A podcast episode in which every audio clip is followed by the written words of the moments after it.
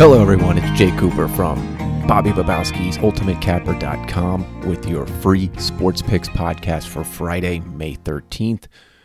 Coming up in this podcast, I will give you a couple of my picks in the NBA and NHL. But first, let's get you caught up on our picks from the website and get you set for the weekend. Don't forget to follow, download, rate, and review our podcast on your favorite podcast app, including Podbean and Spotify. Also, follow our picks and videos daily on Twitter. Our handle is at UCapper. Well, the NHL and NBA playoffs roll on, and uh, we're heating up in the NHL as the first round comes to a close. As of this recording on Friday afternoon, we still have a possible six series that could go to a game seven. The Blues took care of the Wild last night, and the Avs already swept the Predators.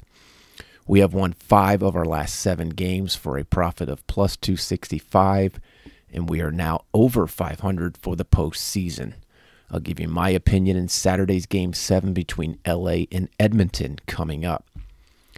We have split our NBA playoff games each of the last three nights as we head into Friday's action. Again, no games this Saturday in the NBA, but we do have at least one game seven on Sunday between Dallas and Phoenix. We could have another one if Boston wins at Milwaukee on Friday.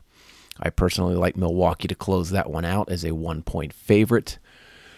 Uh, Memphis could force a game seven on Monday if they win at Golden State on Friday. You can find all of our picks all weekend long at ultimatecapper.com. We are almost halfway through May, and our baseball picks are really starting to warm up. Bobby Babowski has won five in a row for a profit of plus 505 while I have won seven of 10 for a plus 555 profit, uh, thanks to a couple of nice underdogs on Thursday night. We have also won six of the last nine days, picking all games on the board. And after a brutal start in April, we are back in the plus with those picks for the season.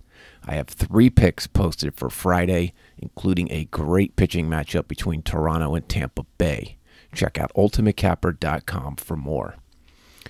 We also have WNBA and USFL picks on the website. We went a perfect 4 0 last week in the USFL and are now 3 and 2 on the young WNBA season. Check out the website for our weekend picks. And last but not least, Reggie Garrett is covering several tracks this weekend, including the Man o' War and Peter Pan Stakes from Belmont Park. Okay, on to my podcast picks for the weekend. I'll start with Saturday's Game 7 in the NHL between Edmonton and Los Angeles. Uh, the Oilers forced this game after winning at LA on Thursday, but they still seem to play a little tight in big game situations. The road team has won eight of the last 11 between these two, and the Oilers don't play well as home favorite. Three and nine in their last 12 as a playoff home favorite. Uh, three of the four, three of the last four in Edmonton between these teams have been a one goal game. So I am taking the Kings plus a goal and a half minus 140. There's a lot of pressure on the Oilers here to finally get past the first round, and I don't see a blowout here.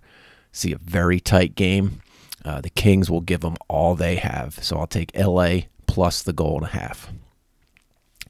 In the NBA on Sunday, I like the Suns to easily close out the Mavericks. I'll lay the six points here at home. The home team has won and covered each of the first six games, and the Suns have covered 10 of 13 at home against Dallas. It's like watching two different teams uh, here, depending on which building they play in. The Suns were the only team in the league this year to lose less than 10 home games. And I can see Chris Paul stepping up along with Devin Booker and leading this team to an easy win. I'll take Phoenix minus six.